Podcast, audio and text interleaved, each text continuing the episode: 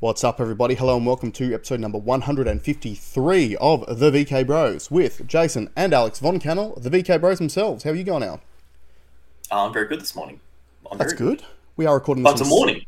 Yeah, it's a Saturday morning for, for a bit of a change. You can probably see a little bit more light available uh, in my house, which is nice. Uh, we got heaps to go through today, guys. Uh, lots and lots going on. A few of the subjects that we're going to be getting into a little bit later are um, a new vaccine batch analysis study that's come out of, was it Denmark, I believe? Um, also, we we're going to cover what's going on in France. There's there's a little bit more that's going on over there than I think people are being led to believe at the moment. So we'll get into that. We want to talk about uh, Meta officially launching Threads. There's some interesting things about that as well.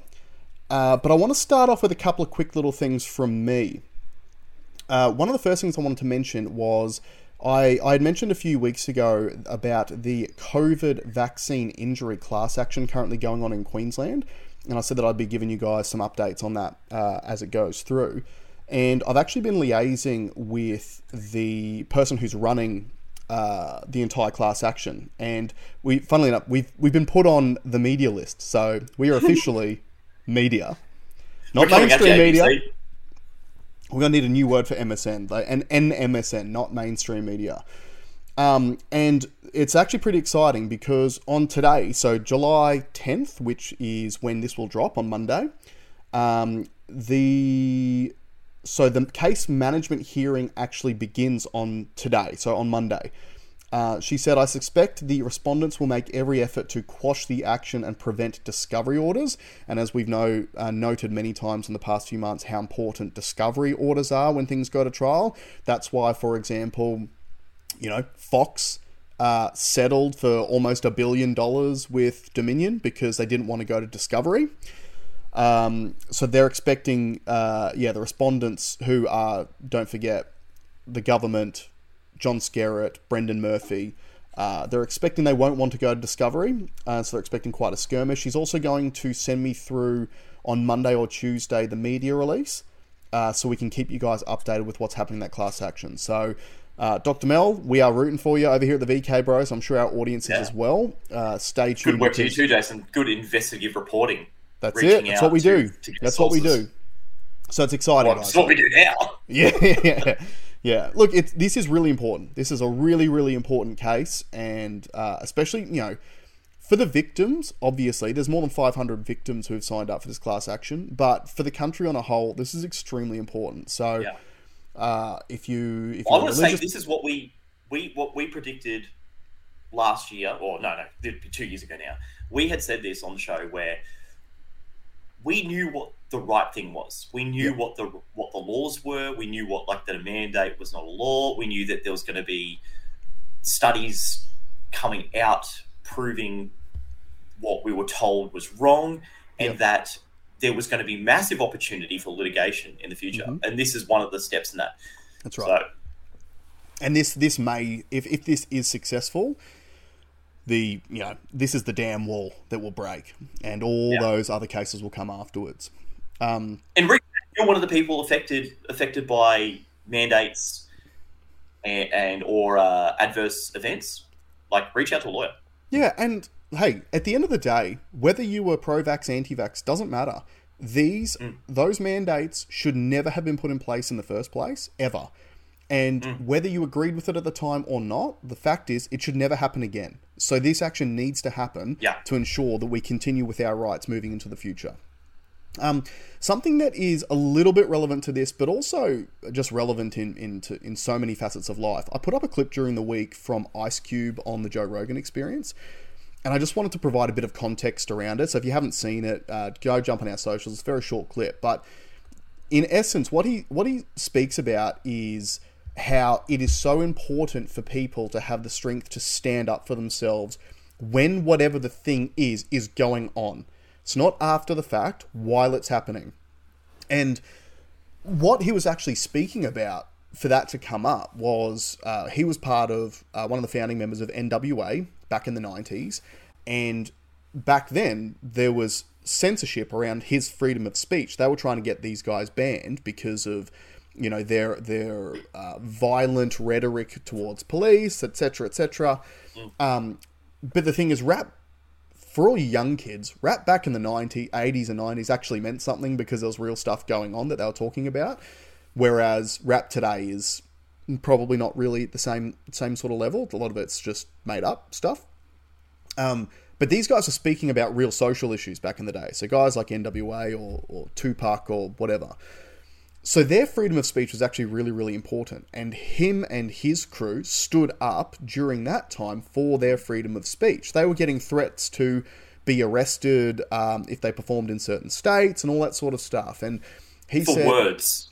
yeah, for, words for words. And that that is so relevant that you said that because I was going to segue through to my next part about this. And the reason why it it really sort of spoke to me at the time is not only the COVID stuff, but I've got a three and a half year old son who it goes to kindy, and they're at an age now where a lot of like bullying behavior is starting to begin.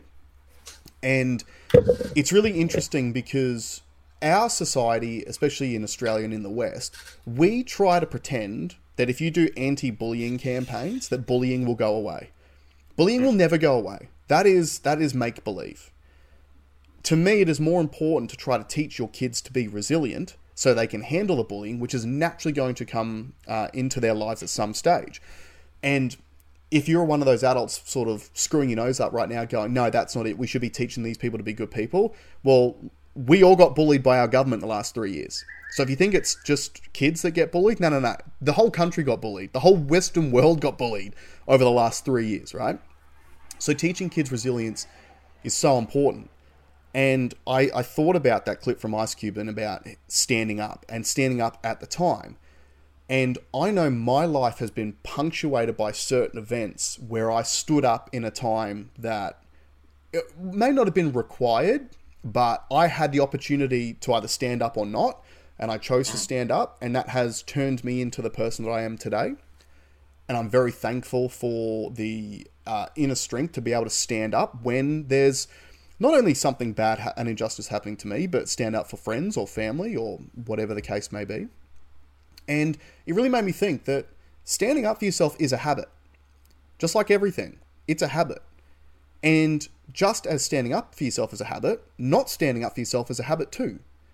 Mm. So I just want to start off by the show, just by saying, like, have a bit of a reality check in your mind. Think about times when you kind of either stood up or, or didn't, and then go back and think about other times and, and try to figure out is my natural sense of is my natural reaction to these things to stand up for myself or to be submissive and not stand up for myself and you might need to try to check those behaviors Yeah, look, it's interesting you say that. I would also, this is something I was going to bring at the end of the show, but it kind of fits in now. It's also the hard thing to do. Standing up is the hard thing to do, Mhm. and that's why most people don't do it. Yeah. Because it creates friction. It means that you have to have the conversation that you didn't want to have. Yep. But those are the reasons why you should have those conversations. And Yeah. if you start flexing that muscle, well, maybe that's the wrong terminology, but if you start using that neural pathway, working that neural pathway about uh, having a robust conversation and trying to get the truth out there or trying to at least get your point across so that like to other people so that you can you can converse on real ideas yeah now i had an example of this and i've actually i played a little social experiment. I don't know if we spoke about in the last show about the german weightlifter or the that german physique model oh no we didn't. died died at 30 years old. Yeah Okay. yeah. Joe Joesthetics i think is his name youtube handle. Yeah. Now so 30 year old absolutely ripped gym junkie dude just died like suddenly i think Yeah. a week ago So I kind of sent. There was that article, but then there was also a clip from him speaking on a podcast. Yep. So I sent the two things to lots of people in my network, yep and all of them came back with the same thing, which I found really interesting. Which was, uh, now okay, sorry. The, the the the article was about his death, which everyone goes. It was. It's clearly the steroids. Like we all know that steroids uh, kill people, so it's clearly the steroids. Yeah, that was when I first heard about the story. You know, you think thirty-year-old gym junkie who looks like that. That's the easy thing to right? do mind to That's where to. everyone gravitates. Okay, Yeah. so that's that neural pathway. We have an inbuilt neural pathway that leads us to that. Okay, now the question is why. This, the second clip that I sent everyone is him talking on a podcast. Now it's obviously like a gym type podcast, and he's talking about his COVID vaccines. That he had four COVID vaccines, and he got he got his blood work checked, and his doctor that got the blood work checked was hot, like alarmed with what they saw Yeah, to the point where he got two blood cleansing therapies done to try and turn these white and black masses, these clots that were forming inside his blood, to try and get them out. That was after the vaccines. Now, the social the the strange thing was everyone replied with the same thing, which was we don't know what's a vaccine. We don't know. Yeah. Okay, and then I'm know. like, then what is it? yeah, Now, I had had other conversations with friends too about uh, talking about my perception, how I find it strange that we've become so captured that our neural pathways are programmed to defend this institution yeah. Without any reason, any logic whatsoever, except from what we hear. We've just heard it, so we say it, we repeat it, and we'll defend it. We But the defend mo- it, which but is the what most I find crazy. The most effective part of it, though, is people aren't actually defending the institution. They're defending the decision that they made, that they thought they made with their own free will. That's why they're defending it so hard. It's interesting. I, I, I heard another clip. I can't remember what it was on. Might have been No Agenda. And it's sort of relevant. And they were talking about how the parents of young children who are now transitioning they are going to have to believe that they made the right decision Yeah. for the rest of their lives. Otherwise, they they they've literally harmed their own kids. Because if you if they ever change their mind on that, they've harmed their kids, which is like the worst thing that you can think of doing as a parent. So and that's where, and that's that's the lesson out of this, right? yeah, how how can you be objective if you're not willing to admit that you did the wrong thing Mm. and make sure that you don't do it in the future? It's okay to make mistakes. We all make mistakes. And i in terms of the vaccination i don't blame anyone for doing it because hundreds of millions of dollars yep, massive censorship drive the only thing that you were able to see told you to do so. I get it. Yeah, but if you now think deep down inside that that was wrong, not only appreciate that the, the mistake that you made, but find out where that shortcoming was in your thought process, yep. and let's work on that. And if you don't think that that was wrong, it was, and you need to understand that. And Yeah. again, we're not being anti-vax. We are anti governments forcing experimental medical procedures on their citizens for threat of loss of liberty, loss of employment, you know, unable to move freely. Like that that was all wrong. It was all wrong.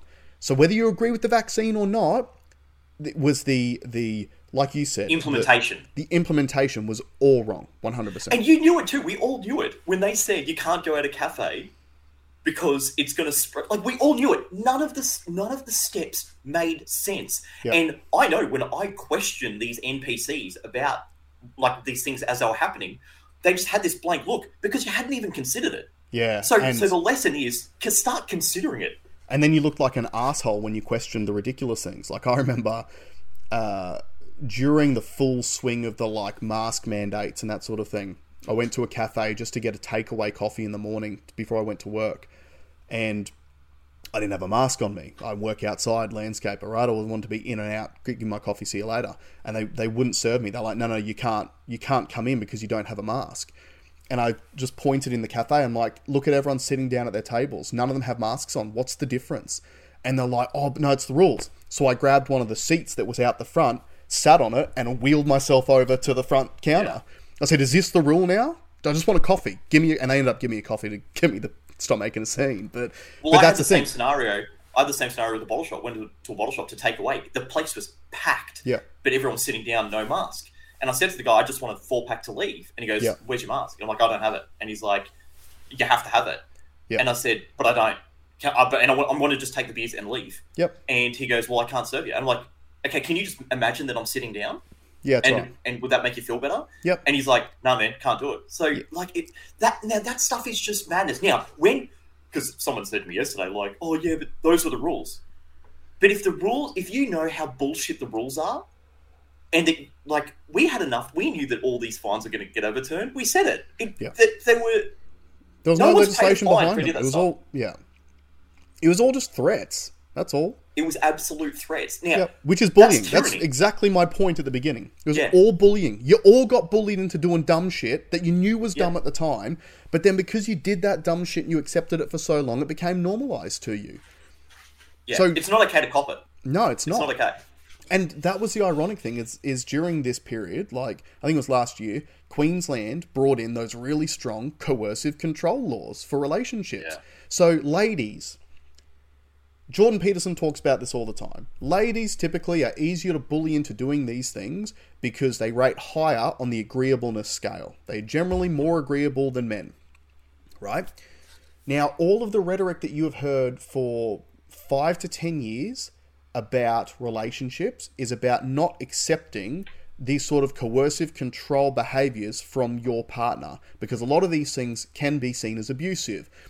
Knowing, like, wanting to know where you are at all hours of the day, not letting you use your phone, like, all that sort of stuff, that's coercive control, and that's disgusting and terrible, and it should absolutely be stamped out of society. Men should not treat women that way don't let your government treat you that way either, because that's exactly what they're doing. Do you think now? Like, I only just had this thought.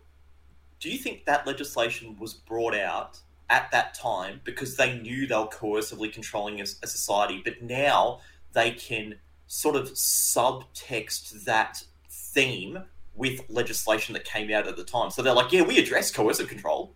I honestly, I just think it was. It's like a, um, like a, what's it called? Like a bulletproof vest. Like you are coercively controlling someone, but you're pretending that you're anti-coercive control. That seems to be good enough for Yeah. people to have accepted during that time. I agree with you. Yeah, I, I, you read the headlines. Yeah, Yeah. you read the headlines. They, Exactly. They've addressed coercive control. Yep, the Queensland government is against coercive control. But mm. put your mask on. You can only go out of your house one hour a day for exercise. Take your vaccine, otherwise you're not allowed to go to work. Like, yeah, I, I absolutely going- think it was on purpose.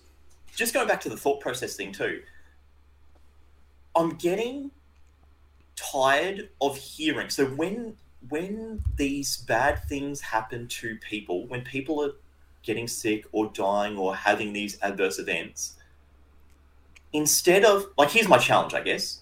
My challenge to people is to go if your if your initial response is, oh, I don't think it's that, it could be anything. My challenge is try and find something that you can correlate it to. Because the, the scientific process, right, is to adjust variables to see what outcomes are. Yeah. So if your response is to just go and say, it's not that, Yeah. instead of saying it's not that, go, oh, it could be this or it could be that. Hmm. Okay, what what process could we go through to ascertain whether it's this thing or that thing? Yeah. You just dismissing, going, oh, it's it's none of it. That's not constructive. That But- actually does nothing to the conversation. But that's being programmed into people too. I've seen um, many news stories recently about how um, I was watching one. It was from the UK, and it was talking about the rise of heart-related deaths in the UK. They've actually got an excess death rate of 500 people per week above the average dying just of heart issues. And in the article, it says that whoever the, the scientist or whoever is studying this phenomenon says that it is definitely not related to any sort of medical interventions, but they don't know what the cause is. Yeah, yeah. So th- that's that's exactly my point. So Yeah. they that, th I agree with you. They are trying to program us to do it. So my Yeah. challenge to you is to say, well, what is it? Yeah, You know, when they remember when all the athletes died, right? Yeah. Uh, uh, died suddenly, Yep. and people were like, oh, it's the whistle. Okay, at least at least you were flexing your brain enough to go, okay, what is it? But then you would go and say, so then my brain would go, okay, what are the whistle related deaths prior to this? Yeah, Have that's we changed the whistle? You know, And as and as someone who has fouled out of many games of basketball, I never had a problem with the whistle. I don't think you heard the whistle, dude. Sometimes I didn't. now, speaking of sports, are we going to are we going to address the elephant in the room? Which one? My podium. Oh yeah, go for it. I got a podium. My first ever racing career podium. Hey! So I did. I went and did a tarmac rally with skid control Yep. out at Queensland Raceway. And the tarmac rally is so they're timed events. There's only one car on. Basically, uh, they send a car out every 20 seconds, and you do like a a, a preordained course. It's Mhm. done at night time, which actually has some, a lot of challenges. One being visibility because the lights aren't great out there, especially in the middle of the track. Yep. The big one is cold tires, and for me, Mm. cold brakes was a real issue. I just had new brakes put in. I put some sort of hyper high performance ones in, and I actually can't get the heat into them in a lap, which Yeah, is nighttime brings up winter its own challenges. Yeah. yeah, and um, I didn't know it was a, I didn't know it was a competition event. They told us at the debriefing like this is a competition, and I'm like, oh, cool, you know, like I, I, I didn't realize that they're going to tally up points. Yeah. Now, last time I did one, I think last month, and I finished in the top. Uh, I think I broke into the top ten. I think it was like ninth or something out of forty-four cars. This one they slightly changed the circuit, kind of to negate. Last time they had two high-powered Porsche 911s out there that Mhm. were just dominating Right. because there was these very long straight sections Straights, yeah, okay. so they kind of got rid of those to, to even even it up a bit. And anyway, I came I came third overall, and I came first in the rear wheel drive category. Yeah, that's awesome, man. Well done. Yeah, That's and it was a it was a ripple lap. And the but I want to talk about the process, like the Yeah. mental process. I had a habit of just going out and driving. Yep. But I've learned over the years that you actually need to have a thought process of what you are going to do differently and then compare and contrast to see if the result helps. Yeah. And I don't know if people do. I don't know if it, if, if it's a natural thing to gravitate to do that because it wasn't for me. Definitely wasn't for me. You're just like, oh, I'll go and I'll try and go faster. Yep. But what does try mean? You know. Uh, so I had. I'd get back, check the time. Okay, okay. Next one, I'm going to try a harder brake into this. I'm going to try a more severe turn into that. You know, I'm going to try in third gear instead of second gear, Mhm. and then and then my times like developed. I was like two. I think I was like 211, 27, 205, 202, 2, 158. Like it, it just sort of progressed over the time and just Yep. build upon it. And I, it's the same with um, golf. I played golf on the weekend. Uh, shout out to Robbie, I smashed him. But remember how back in the day, uh, you would have come. You back in the day, in. back in the day, remember how like if you had a big slice, you would aim to counter your slice. Yeah, you would Whereas- aim thinking you were going to slice again instead of fixing your shot. Yeah, Yep. fix your shot. And Yeah. then if you don't, and also like leaving the drive, you're not good with your driver, leaving the driver in the bag is Never not did that. fixing your driving ability. Never did that. Yeah, so I, I, I just think it's a useful thing, and, and it can be those attitudes or they, those systems should be applied in anything that you're doing Agreed. to improve. You've got to have a plan, and then you've got to be able to measure it and quantify it, and then implement it, and then check results. Absolutely. And that actually goes to the uh, a clip that I posted on my personal socials this week uh, about a guy was saying that normal is like normalization is completely broken because there was a basketball player his name was Rick Barry who for his career he shot 90% from the free throw line but he shot everything underarm so that's the um, where what's the Will Ferrell movie the basketball movie Uh, yep, yep, it'll come to It'll me. come it'll come to me. But yeah, that's where his, his Jackie Moon's technique came from. Was was Rick Barry, and so he was talking about ninety percent for his whole career. I think the the career average in the NBA is about 70, 77 percent at the free throw line. LeBron's Right. like less than eighty percent. Uh, Michael Jordan finished his career at about eighty two percent. This dude was at ninety percent shooting underarm, and there has been.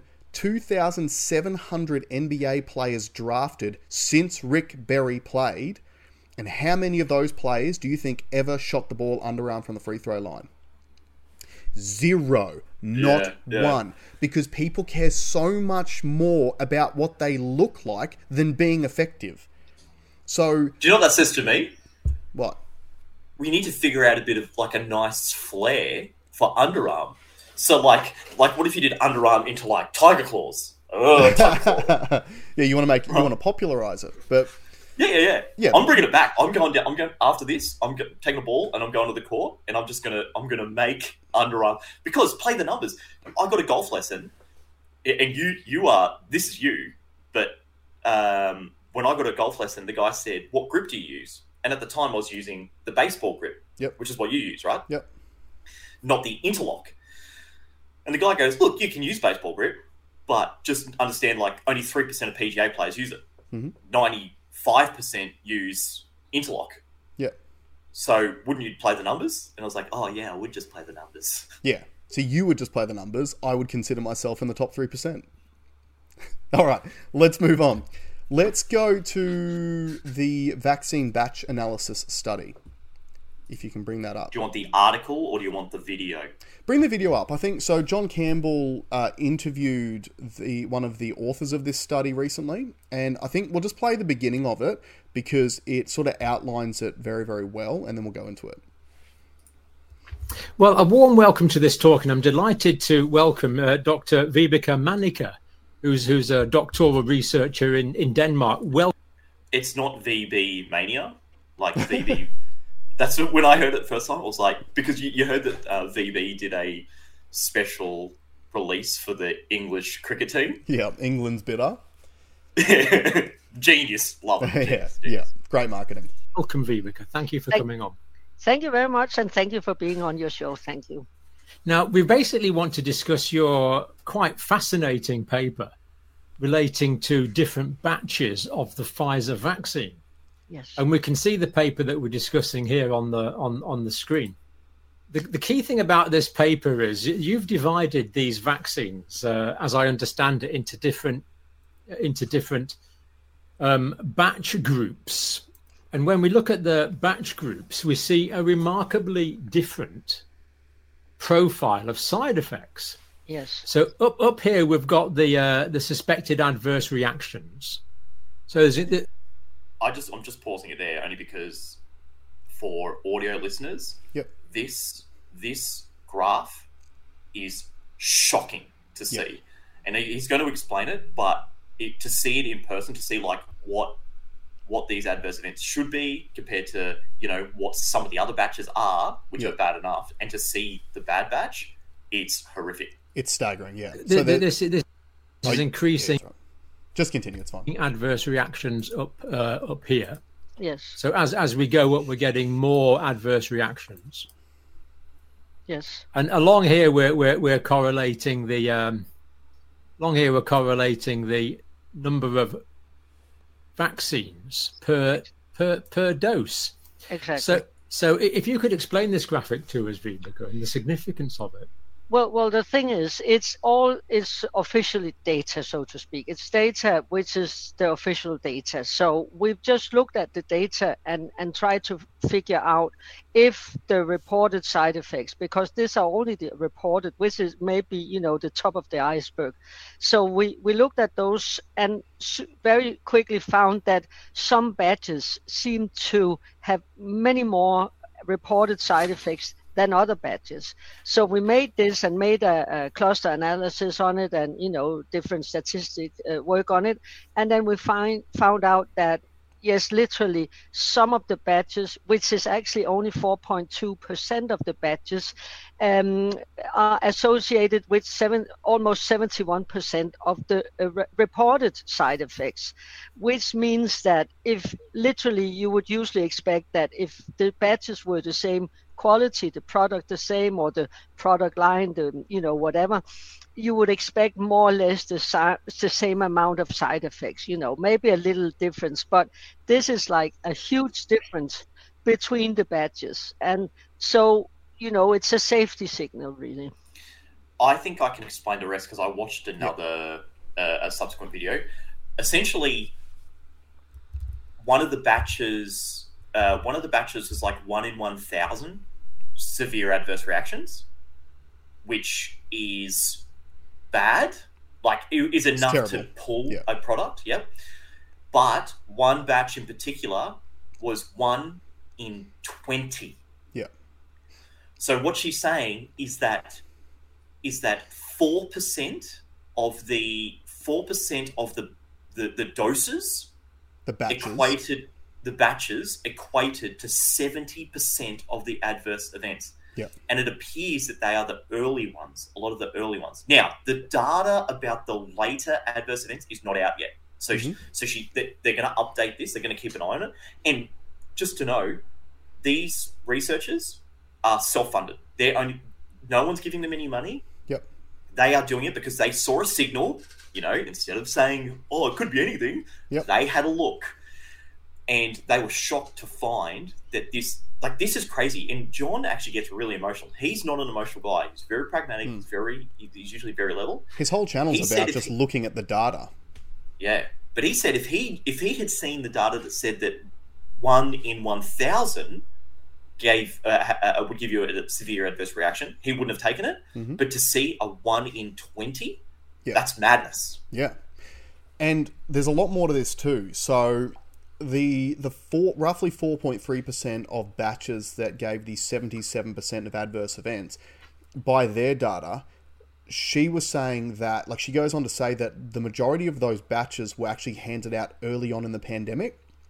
So, oh sorry, in the vaccine rollout, not not the pandemic to be more specific. So what what the normal reaction, like you've been talking about all pod, was to say is like, oh well, that was all the old people, or the old people got the first ones. Yeah. But it's not actually correct because the first doses actually went to essential frontline health workers. And I know people who got vaccinated first because they were either nurses or I knew someone doing contact tracing who got vaccinated right up front early on and they got those those initial doses. Now, this this leads you to a few different things to speculate on. Number one, if those doses came out early and that safety signal appeared, did Pfizer freak out seeing that signal and change the formulation? Is That's that where my why? brain went. right? So is that why there has been a lowering of adverse events after the fact? But secondly, if you didn't, because we didn't actually get to the point where she explains all the lines, there was three different coloured batches, uh, batch groups on those uh, on that graph. One of them was blue. That was the most severe ones. That was the four percent doing the seventy-seven percent of adverse reactions. Then there was a green one, which sort of went on a, a much lower curve. That was sort of the one in one thousand. Then there was a yellow group of batches, and those batches have been correlated with zero adverse events. Now, why is this relevant? Because we covered on the podcast about, I think it might have been t- December last year or something like that, uh, th- through some freedom of information requests in Australia, someone called JikkyLeaks on Twitter, who's a mouse who sniffs out a lot of this cheese, just an anonymous account who clearly knows what they're talking about. But they put in freedom of information requests to the TGA for their batch analysis on the Pfizer doses that were given out in Australia, and found similar uh, similar correlations. There was four what they what he called or he or she I don't know what it is called death batches, where those batches were associated with a far higher level of uh, vaccine suspected vaccine related deaths. But most interestingly for me, out of that uh, freedom of information request, was the fact that all of the batches that were um, specifically brought over for Pfizer Australia employees, not one of those batches was tested. Oh wow. That's the interesting part. So Yeah. that means I would assume that those batches go on that yellow line that was shown on that uh, on that graph. Yeah. And I believe also? that those batches probably are the ones that all of the politicians who got vaccinated on camera early on received. Uh, remember when on No Agenda they spoke about how the NBA hasn't had any, like, no one's collapsed on the NBA courts? Yeah. And, and they were one of the few organizations that did everything in house. Yep. And that, that was a conversation around batch number. So, yeah, it could be. Could Yep. be. Absolutely. Wow. And look, those those big sporting organizations in America, they've played by their own rules forever. Like I remember when Jarryd Hayne from the NRL tried to go and join the NFL, and he came back speaking about it. He was like, when he was in the train on squad, um, and he would go to get a drink at practice, and he'd see all the main players go over to their like Gatorade thing and fill their cups up and drink. And he went to get a drink, and the trainer comes over and goes, "No, no, no, no! Like that's just for those guys. You go and have that one because that one's got all the special juice in it."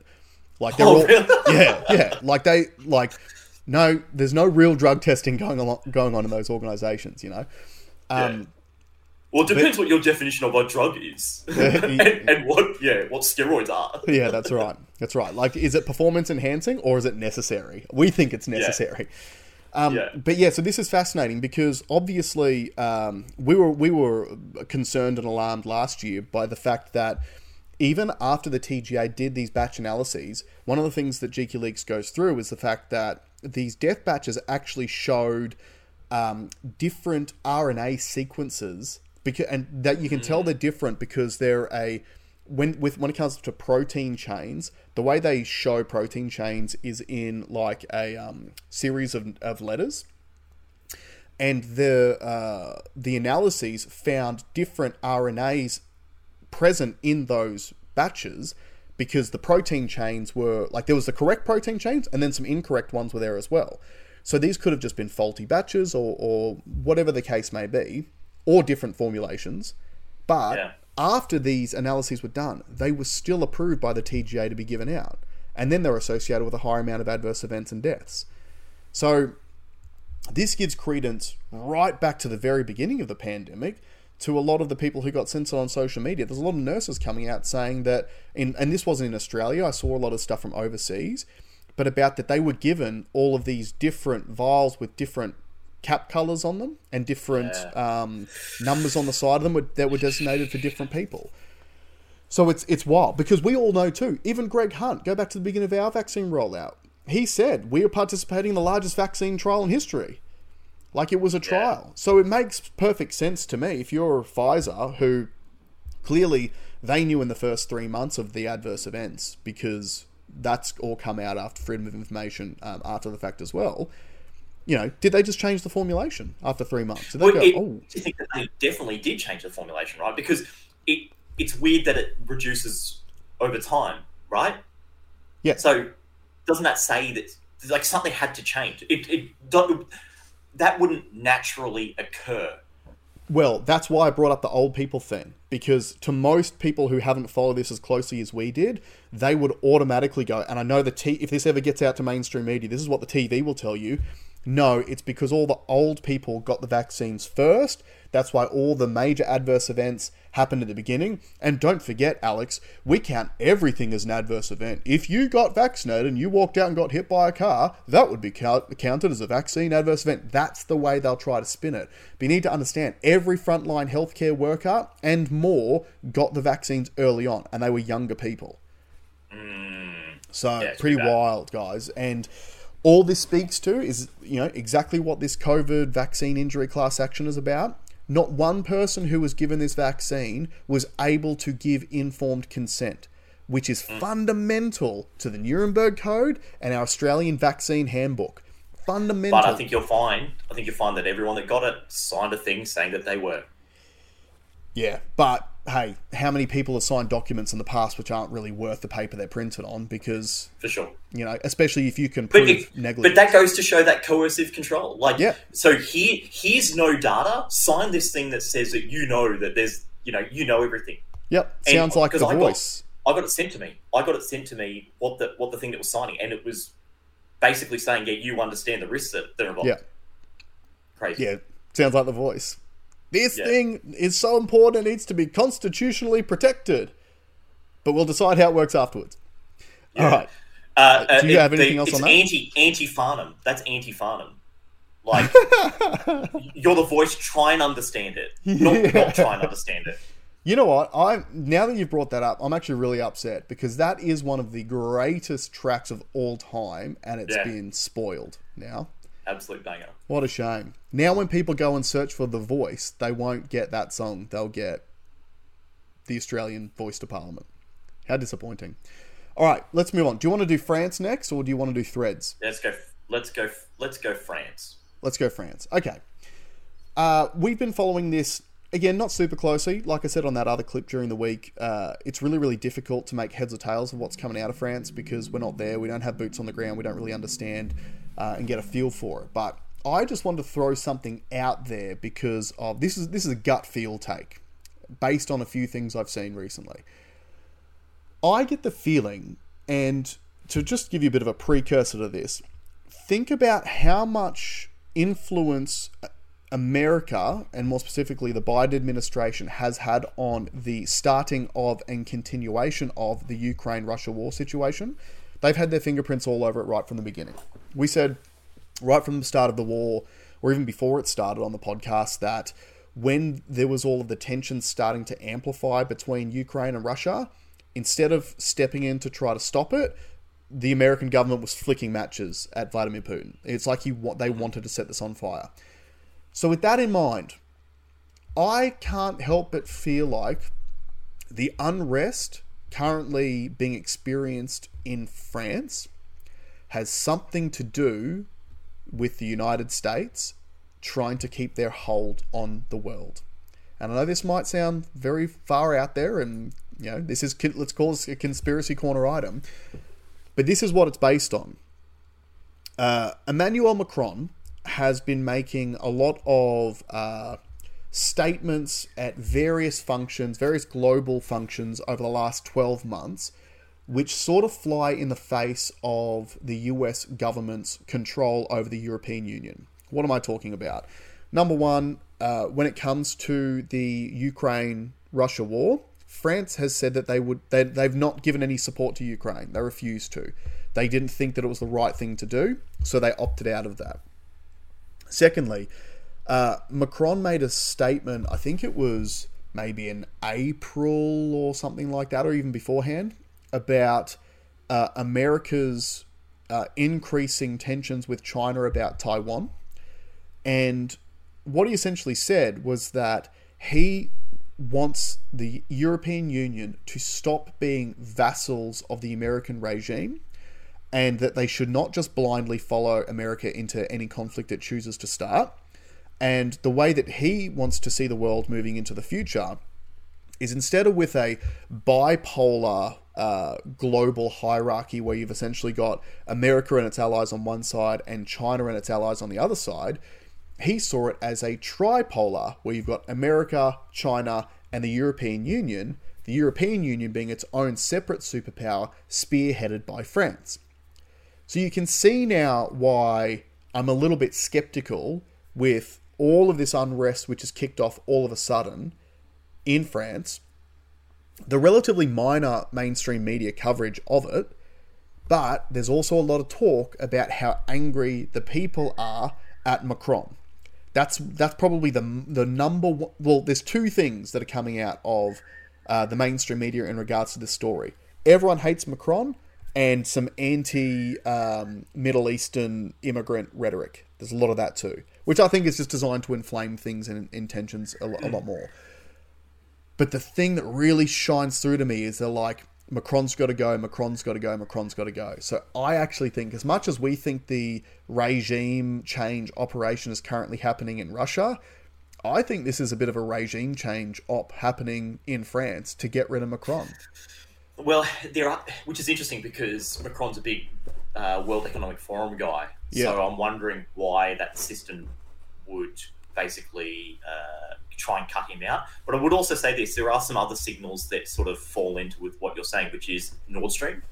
You know, the fact that the Nord Stream pipeline got taken out, but it, it appears that it was America that took it out, and what that and now that's for Germany to get gas from Russia, and yep. now America is going to supply the gas to Germany. Yep. So, uh, and the European France, Union as well.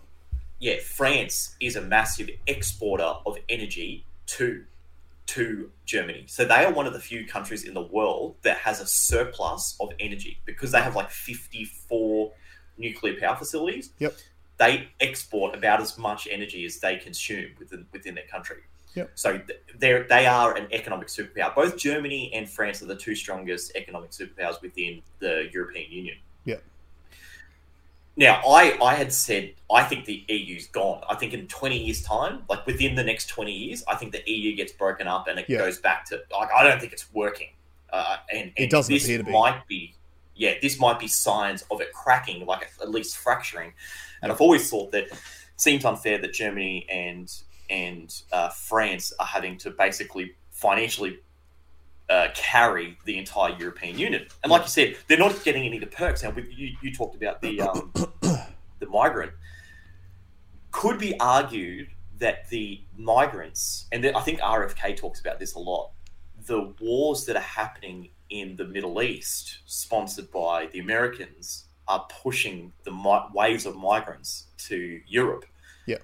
And, and putting stress. So it, it all kind of appears to be uh, US attack on the EU Yeah, in a to way. sort of push them down. Yeah. Now, I, I know the French did come out and essentially say that they'll take all the immigrants that they want. I know that Poland got really heavily criticised because they said, "Nah, we're taking none of you." Um, and yeah, but I, I don't know. Well- hearing a lot about that is just building that case against Macron too. Like, oh, this is all Macron's fault, the immigration Yeah. crisis that they're experiencing. That see, it's funny because all my algo sent me. It's the countries on the borders of Africa and the Middle East that are, so the EU law for uh, migration is the first land point of the migrant is where they have to be domiciled. That's the EU agreement. okay. So they all come in from one. Like there's only one or two countries that's basically on those borders Sounds like a bad So deal for someone. horrible deal. So I think it's cool that they can say, "Oh yeah, yeah, yeah, we'll take them." Oh, but oh, but they checked in there, or I said, "You have to have them." That's the law. That's oh, the we'd law. love to help, but uh, it's the rules. Yeah, Them's yeah, the I mean, rules. we all made the rules. We're the European Union. Yeah. So yeah, that's interesting. All right, Let, uh, so we'll, we'll keep an eye on it. Just just listen for signals to see if there is a bit of a. Uh, uh, again, the WEF thing I find interesting. I, I I find it hard to believe that one of the big WEF advocates gets kicked out of like gets taken off the table. Yeah, I think if I really think about it, yes, there's the WEF, and the WEF has a lot of influence. I still think that I think the US is happy to partner with the WEF if the US is getting what it wants. Uh, once the US realizes that it's not, they will they'll step in and they'll do what what they want to do because they still consider themselves the big dog. Uh, let's go to threads. All right. So, Meta has launched its Twitter clone, Threads, this week, uh, which essentially is just it, it's just a Twitter. It's literally a Twitter clone. It's attached to your Instagram. It is just text based posting. Um, I think uh, Elon has already announced he's going to sue Zuckerberg over it. I believe. Yeah, yeah. It's, I Yep. just got a tweet about it. Yeah, yeah, yeah. yeah. Yeah. But And he's actually suing. He's also suing. He's all. Uh, let me see if I can get this right. He's also suing the legal firm that tried to sue him about not being able to buy Twitter oh, okay. because and something to, was somehow attached to this threads thing. So basically saying, well, if you sued me for buying that, well, then you need to sue them because they're doing the same thing. Yeah. Okay. Yeah. Interesting. Um. I haven't looked at it. I I, I I'm not getting another meta. Uh, No, uh, no. So here's here's the first thought that I'm going to say on that. Number one, the VK Bros will not be uh, starting a Threads account because we don't need another social media to get blacklisted on. Number two, uh, Zuckerberg said it was going to be a freedom of speech, uh, censorship free place. On day one, they were already censoring people and operating secret blacklists in the background. Um, all the same, it's all the same characters, all the same right wingers. It only ever goes one way. When people try to follow someone who's right wing, it says, "Do you really want to follow this person?" And I even saw a notice. It says they have repeatedly posted misinformation on day one, on day one of Yeah, Threads. That's the uh, that's the warning it gives up. How was the post I sent you this morning? It was a funny parody of Biden. Like it was clear parody, clear par- Yeah. pa- parody. It was a Biden responding to a Chris Hansen uh, to catch a predator Yeah. thing, and it's like they're in two completely different rooms. Like no one would think that that's the right thing. That's right. But it had a big red, like this is out of context. Yeah. Um, Biden's not a uh, uh, uh, he's not a sex offender. Yeah, it's like Right? this video like, is fake. what? This doesn't show that Biden's a sex offender. That not was the word, video. and I was like, "Whoa, dude!" Yeah. Yeah. Um, but I want to say too, massive, massive, incredible play by Zuckerberg on threads and the terms and conditions. Because the biggest thing in Zuck's favor is he's got like 3 billion users of his social media Yeah. platforms between Facebook, Instagram, etc. WhatsApp. WhatsApp. And what he's done is an absolute masterstroke. Tell everyone, hey, we got this new thing coming out. It's going to be a uh, direct competitor to Twitter, but we've got 3 billion users, so there's going to be way more engagement on there. So come on over and sign up for threads. And then all the celebrities who, you know, they want to make sure they're on the boat jumped on and signed up on threads straight away. And then people found out shortly afterwards that if you want to delete your Threads account, it's linked to your Instagram account, so you can only delete it if you delete Instagram as well. Wow. So all these people, these celebrities that have curated these Instagram audiences over a decade, now cannot delete their Threads account that they've signed up to. Which, what does that do? That shows all of uh, Meta's shareholders. Look how many users Threads already has. We've got three billion users on day one, and none of them are leaving the platform.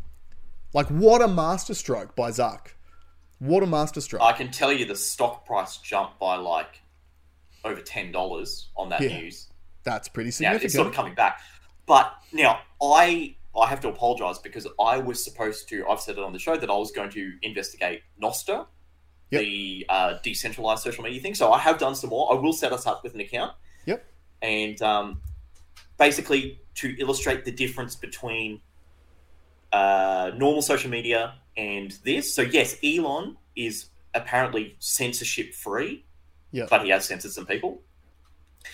And Meta is like loves censoring, Yeah. and and and if you had to think about the structure difference between what Nostr is and what these other things are, imagine putting all your data and and domiciling it in one central location and then feeding it out from there. That's what normal social media is. Therefore, it's very easy to, to apply bots to say, don't say this word or flag this or do that.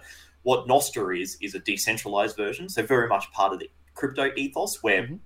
I can basically dedicate my machine to be a relay for all the messages. So, instead, when you send me a message, the message would go through my machine to some Oh, I've just lost your audio. Oh, Alex has frozen on screen. So just bear with us for a sec, guys, while we uh, just overcome these brief technical difficulties. Mine's gone slow. Have you got me? Uh, I've got you back now. I've got you back. So you can set how many relays you want uh, to, like, let, let's say you wanted to put a message out that you deemed as really, really important. Mhm. Um, you might you might double the amount of relays Oh, yeah. so that if something happened to your machine, it's out on multiple machines. Yeah, interesting. Interesting. That's really good. So I'll, I'll have a bit more of a play. I'll set us up on it. Uh, Yeah. Look, it's it's a bit of a gamble whether it's the future or not. I think the, the, the structure is absolutely the future. Yep. And also, if there's any like really, really smart people out there that are listening to this show, and I know there are, I want someone to reach out to me and tell me what an internet service provider provides. That's another question that I've got Right. because that's that ISPs probably hold more power that no one talks about than any of these companies, yeah, it's a really interesting question. right? So if, if anyone knows anything, um, reach out to me Mhm. because also that's one of the things that I think no one's considering in the crypto space. So even though all these crypto guys are building nodes all around the world for a decentralized internet, the pathway to the internet is still run by ISPs. Yeah, there's still a gatekeeper. Mm. So yeah, interesting point. interesting. Yeah. Um, all I'm going to briefly say on, on threads is uh, if people switch from Twitter to threads, uh, Zuckerberg already has 80% of the social media landscape. And one of the things that I railed about on last week's pod is about the fact that uh, a, a gigantic percentage of the inflation that we are currently experiencing in Australia is because there is zero competition in our business marketplace.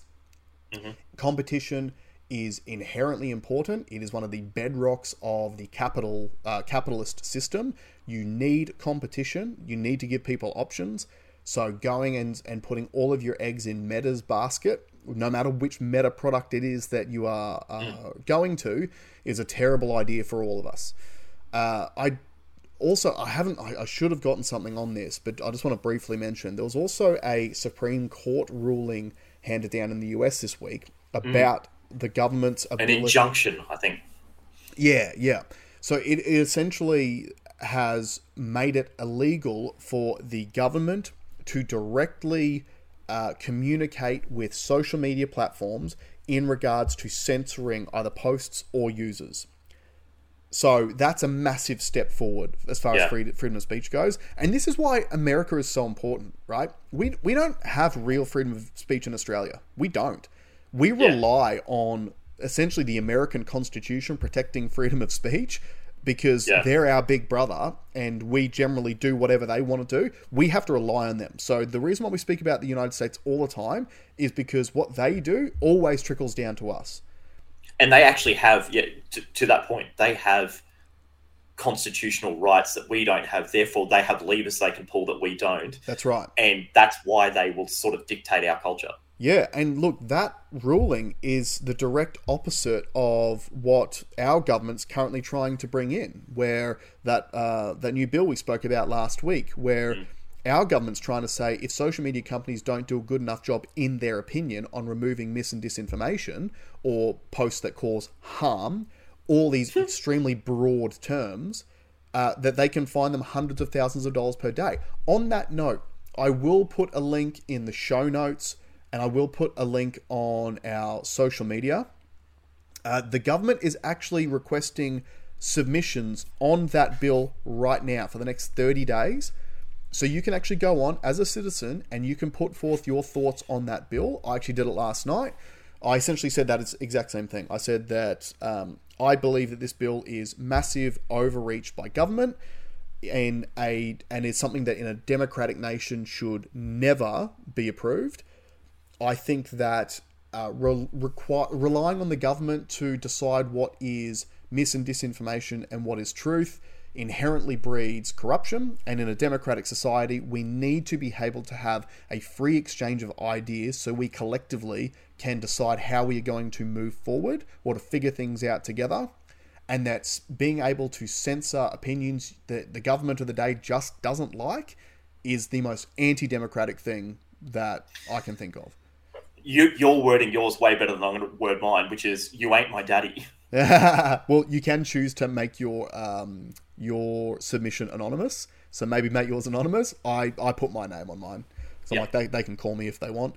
There's enough uh, content about me on uh, online anyway. I'm not hiding from anyone. So look, this is one of those things. Let, let's bring it back to the start of the podcast. This is one of those opportunities you've got to decide whether or not do you stand up for yourself or do you submit. You have an opportunity to stand up right now, and I suggest you take it. And on that note, thanks for joining us, time. guys. See you next week.